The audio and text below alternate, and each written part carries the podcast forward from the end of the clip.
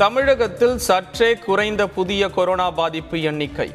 மேலும் இருபத்தி மூன்றாயிரத்து தொள்ளாயிரத்து எழுபத்தி ஐந்து பேருக்கு தொற்று உறுதி.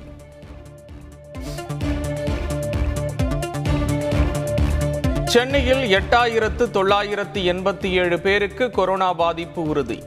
செங்கல்பட்டில் இரண்டாயிரத்து எழுநூற்றி ஒரு பேருக்கு தொற்று உறுதி.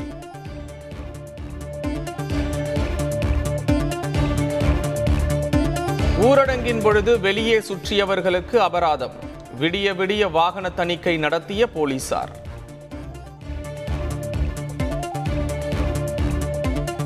தடுப்பூசி முழுமையாக செலுத்தாதவர்களில் அதிக உயிரிழப்பு. முழுமையாக தடுப்பூசி செலுத்திக் கொள்ள வேண்டும் என சுகாதாரத்துறை அறிவுறுத்தல்.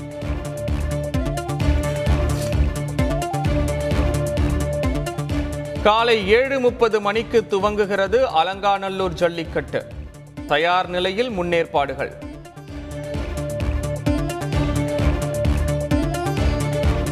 அலங்காநல்லூர் ஜல்லிக்கட்டில் சிறந்த காளை மாடுபிடி வீரருக்கு கார்கள் பரிசு. பங்கேற்கும் அனைத்து வீரர்களுக்கு காளைகளுக்கும் தங்க காசுகள் பரிசு.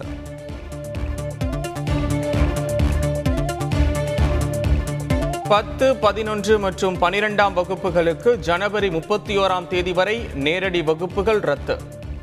கொரோனா பரவல் காரணமாக தமிழக அரசு அறிவிப்பு.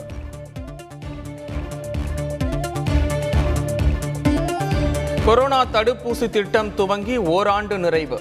சிறப்பு தபால் தலையை வெளியிட்டது மத்திய அரசு.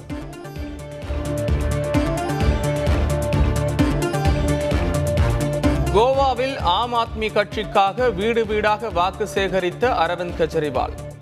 வேலை வாய்ப்பில்லாத இளைஞர்களுக்கு மாதம் மூவாயிரம் ரூபாய் உதவித்தொகை வழங்குவதாக வாக்குறுதி.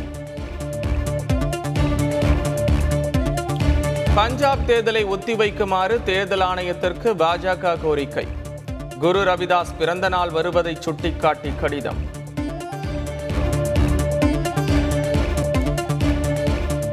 உத்தரப்பிரதேசத்தில் பாஜகவில் இணைந்த முன்னாள் ஐபிஎஸ் அதிகாரி ஆசிம் அருண். தேர்தல் ஆணையம் விசாரணை நடத்த சமாஜ்வாதி கட்சி தலைவர் அகிலேஷ் யாதவ் கோரிக்கை.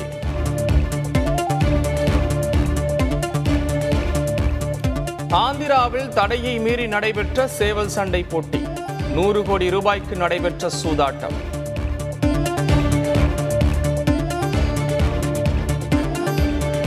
நடிகையை காரில் கடத்தி துன்புறுத்திய வழக்கில் குற்றம் சாட்டப்பட்ட நபருக்கு மனநல சிகிச்சை.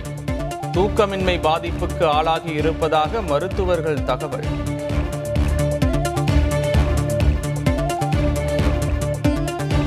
ஆஷஸ் கடைசி டெஸ்ட் போட்டியில் இங்கிலாந்து அணி தோல்வி. நான்குக்கு பூஜ்ஜியம் என்ற கணக்கில் தொடரை கைப்பற்றி ஆஸ்திரேலியா வெற்றி.